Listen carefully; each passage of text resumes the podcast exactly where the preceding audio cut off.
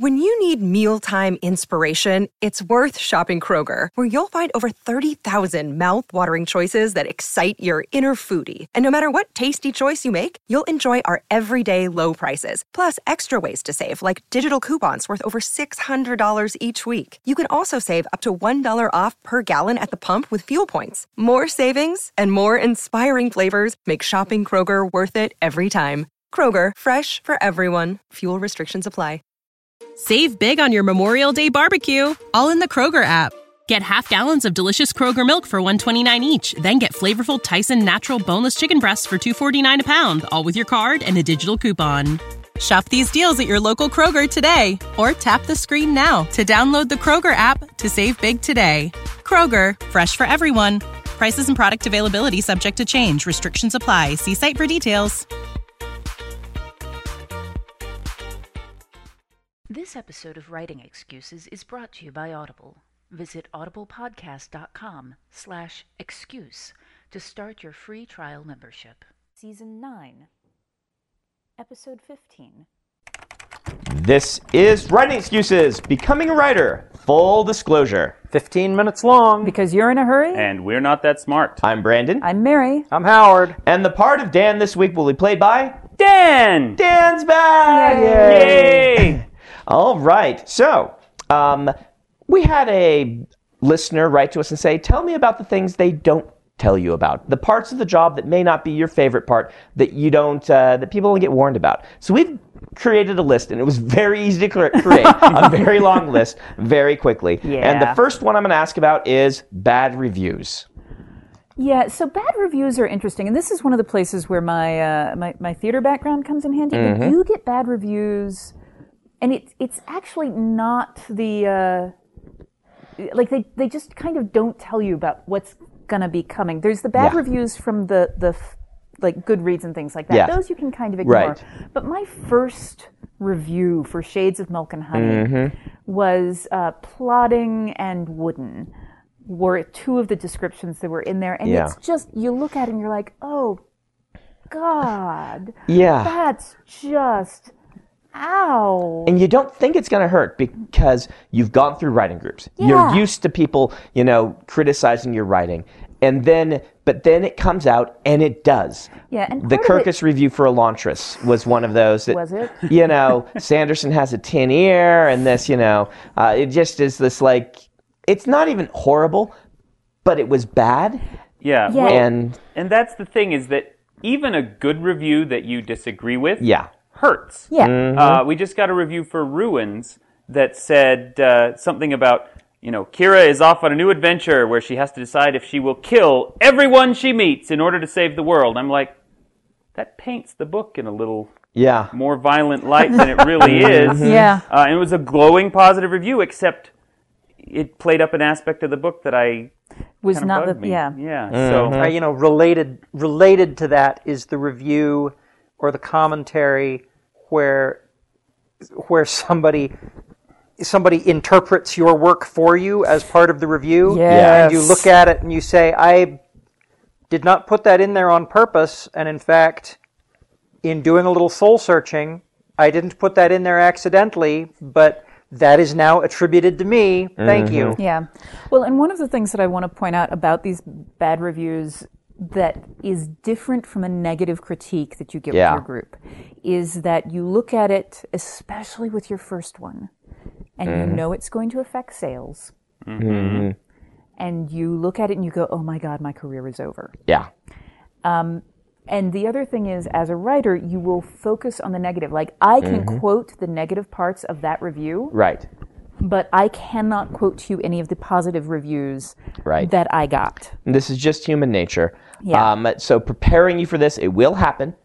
Um, if you don't believe me, go read the one-star reviews of Hamlet. Yes. Um, it's going to happen. You are going to get bad reviews, and they're not just going to come on Goodreads and things. You are going to have professional reviewers that do not like your writing style. There is no one perfect writing style. Yep. Um, you're going to have to deal with that, and don't respond. Don't respond. Don't defend yourself. If this is something that really hits you hard, ask your agent or a family member to collect all the reviews and not show them to you until you are deep in working on your next project Mm-hmm. and at a point where hearing about this won't completely throw you off because the real thing that's scary about these is when you get them if it stops you from writing Yeah. Yeah. Well, and Yeah. it, there, it's also an option to just never read them at all. Yeah. Uh, which is what I typically try to do. I will occasionally, if someone sends me one on Twitter that I know is going to be glowing, I'll read it just for the ego boost. But I don't read reviews. there are um, writers my agent says that uh, just have said and this is perfectly right send me the good ones the agent collects them gets a nice packet sends it to them when they need a boost in the middle of their next project that they can read through and say wow i am good at this and keep going all right my, let's move my oh, buddy Dave worked for the company that made the Fantastic Four video game, Mm-hmm. and he had a review posted on his office wall to remind him that they made a mistake. And the review had a line in it that said, "Before we give this game its obligatory one star, we'd like to apologize to every other game to which we've only given one star." and Wow. and and he- I remember that he had it on his wall because this was a case where the development team knew, you know what, we threw that one out the door. We shouldn't have done that. And so maybe there's something to learn from your reviews, but Yeah, and and that is true. I will say that you can learn, but you cannot learn from them until you are in a place Yeah. where you know how to evaluate them, and Yes. that is not with your first book. no. All right, what, what, what, all right, what else? do we next have? one is physical pain Oh Ouch. my Yes. goodness. Uh, yeah. So you want to dive into this one, Dan? Since Um, you were. I will start. Um, I actually ended up uh, this this career gave me spinal surgery two years ago. I had to get my tailbone removed because I could not sit down to do my job. So I actually stood, and a lot of people do standing desks or tread desks anyway. Uh, but yeah, this this job put me in a in an operating room at one point. and didn't you have something with your hands at one point as well Oh, I did. Uh, that was that was mostly a misdiagnosis by Okay. an Instacare. But yeah, I, I ended up with with uh, not carpal tunnel, but ulnar uh, nerve damage. howard Yeah, I am now allergic to Advil.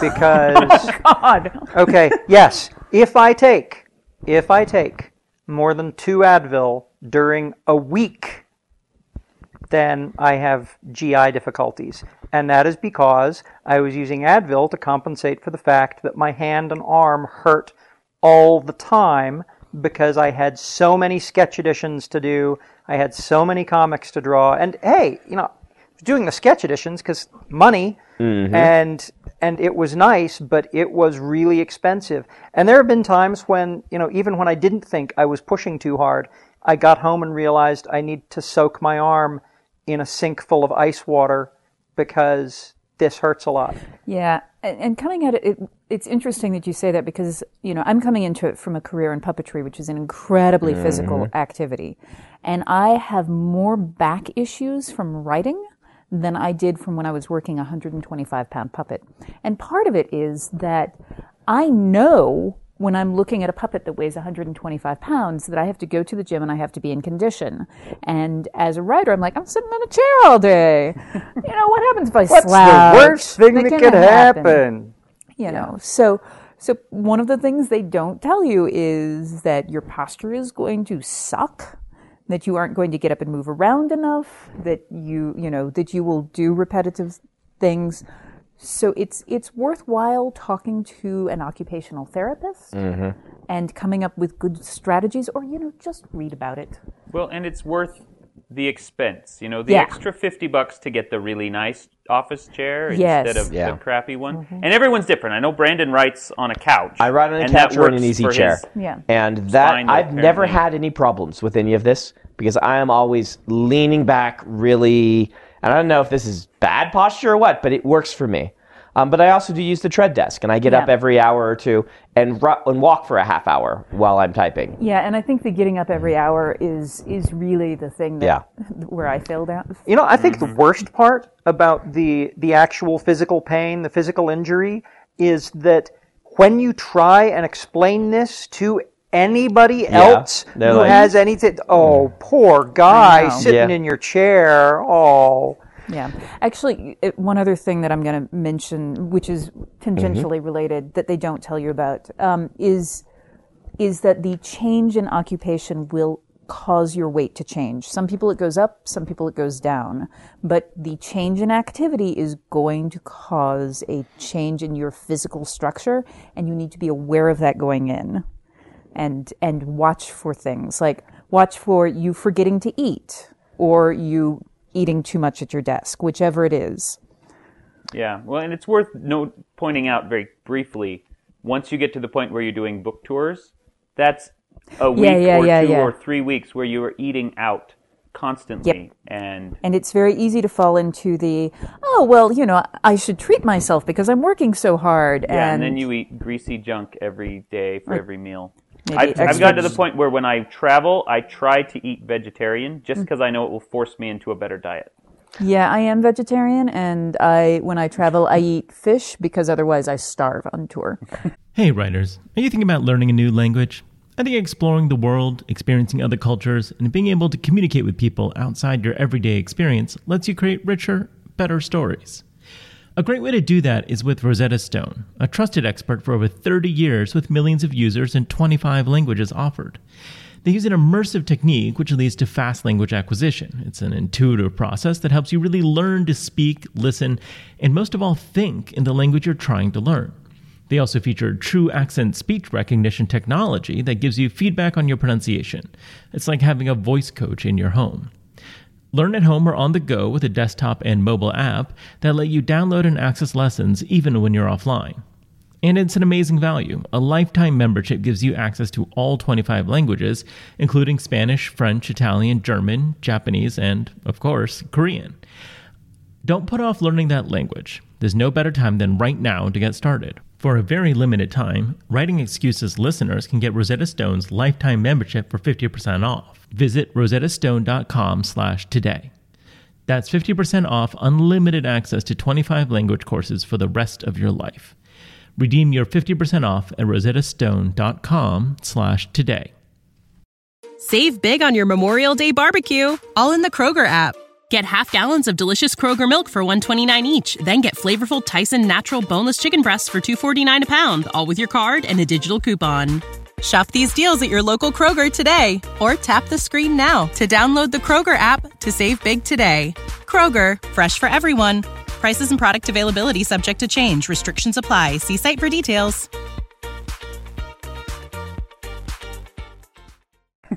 Let's go to our book of the week, which is Shambling Guide by Mur Oh, Lafferty. yes. Uh, Mur Lafferty's uh, Shambling Guide to New York City. It's the story of a technical writer who gets a job writing a, you know, a, a travel guide type book to New York City that is designed for zombies and vampires and the, uh, the assorted uh, coterie, I think is what she calls them in the book, um, who are denizens of New York. Um, and so it's a, uh, it's it's an urban fantasy. It's delightful. Um, I loved it, and the the sequel is actually out now. Um, the Ghost Train in New Orleans. Um, both are available on audio, but you definitely want to start with Shambling Guide. Uh, small content warning. There's some sexy peril in there that somebody's going to read to you out loud. Um, but that I, Mur is going to read to you out that loud. Mur, that's right. Mur uh, narrated this herself, um, and she's got a podcast which we love, the I Should Be Writing uh, podcast. All right. Um, so uh, go out to audiblepodcast.com slash excuse, start yourself a free 30-day trial membership, and grab the Shambling Guide to New York City by uh, Mur Lafferty, absolutely free. One thing that I wanted to put onto this list of things they don't tell you about that um, that you should prepare yourself for is once you are writing professionally, you will have deadlines. Most people are ready for deadlines, and that meaning, oh, I have to work really hard or I may have to put some extra time into this. The thing about deadlines that blindsided me is I, as a writer, get very deep into a project. I think most of us do. Yeah. The the Ray Bradbury type, write on one thing one day, write on another thing another day, is very rare. Uh, most of us, you know, you're working deep on a book and you're really into it, and that's when inevitably you will get a call or something from the publisher that says, "All right, we have copy edits in. You need to do this and have it back next week." Yeah. The co- the deadlines interrupting your other deadlines are what is so frustrating about this. Yeah, I just had that happen. I was for for of noble family. I was working on that proofing valor and vanity, mm-hmm. and proofing the trade paperback corrections for Right. Without a Summer. So I was working on all three of the books Yeah. simultaneously. Yeah. which and just makes yeah. and that's that's actually just in one universe and it Yeah. still made my brain explode. uh, for That's what part happened of the to problem. me. Yeah. That's part of the problem that I have ongoing because Right. Schlock Mercenary, there is a rolling 30 day deadline, Right. which is that, you know, I, I need to have the comics uploaded 30 days in advance so that I can remain sane. And Mm-hmm. then if there are other projects that I am working on, I have to be Ray Bradbury. I have to be Yeah. able to work on multiple things. Uh, and yeah, when a deadline rolls in where somebody says, yeah, you know, can we get this in two weeks? Yes, but in order for you to get it in two weeks, I have to shave two weeks off of my comic buffer, and then I have to put those back in somewhere. And there's a convention coming up, and oh my holy time management! Yeah. Um, this I would say for me, the, the biggest problem with this is that I need momentum on a book to get through the first draft. And interrupting a first draft is absolutely miserable for me.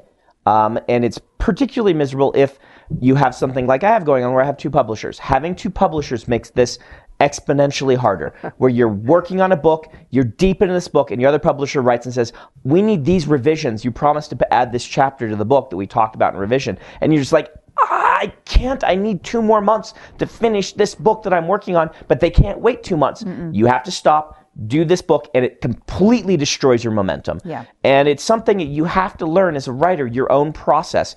Be aware of your process and try to try to work with this. this will this is one of the reasons that um, that when I'm doing short fiction, even I will outline it Mm-hmm. because when that interruption comes, when I come back to the story, I don't have to. It's because I'm not holding it in my head anymore, and I can at least remember a little bit where I am. I am And- outlining a lot more than I used to for this exact reason. You know, I've started doing uh, a lot of short fiction for Privateer Press. You know, I've got uh, multiple Schlock Mercenary projects I'm working on, and I can no longer afford to discovery write things because when I get interrupted, not if I get interrupted, when I get interrupted, information will be lost if I haven't put it down somewhere in an outline. Um, the last one on this list was one that Mary actually added, which is not getting time to read for leisure. Yeah, that was something that they really did not. No one told me that when I signed up to be a professional writer, that my leisure reading time basically is dropped to nothing. When I'm reading a book these days, I'm either, because I write historical among other things, mm-hmm. I'm either reading for research or frequently I'm reading to blurb for somebody. Right. Mm-hmm. You know, I'm reading ARCs, which is. Which is great. You know, Right. I'm getting to read interesting things, but I'm not getting to pick up things that I want to read based on Right. you know just my own personal you know that looks interesting and I'm I'm also because of knowing how my own brain works I have to be careful about the kind of books that I pick up and read Right. Unconscious influence. Exactly Yeah, I uh, was really getting annoyed by this, and so my solution was it, and it's not a still a perfect solution, but I've been teaching myself to speed read, um, which changes the experience of reading, but it has helped a lot. I've been able to read a lot more because I can read literally twice as fast as I used to, and still have a lot of room for improvement on it. So. yeah What um what has helped me is actually audiobooks. Uh, This whole book of the week thing, um, it it works for me because I have enough stuff that I do that is not um, active full brain usage. Like for instance, I'll get sent two thousand tip-in pages, I call it. They'll get bound into a book, and I'll sign those, or I'll sign this or that, or there's things I work on. Beyond that, I found that um, early in my career, you spend all day writing working with words. Then you spend all day revising. And then you read a few chapters for someone's book for a blurb. And by the time you're done with that, you do not want to be sitting there reading. Um, and audiobooks have allowed me to do something else. I can sit and I can sort magic cards and still be reading. Um, and they, that's worked really well for me. Uh, a, a side effect of this is um, I don't know if it happens to you guys, but a lot of people give me their books when I'm on tour or something, and they're like, "Will you read my book?" Um, and you know, I'm sure they're just thinking, "Well, he reads anyway," because I do. And then there's the sense of what? Well, maybe he'll read my book. I don't think they quite understand how little time I have and how precious that time is for me to go read something I really would like to enjoy.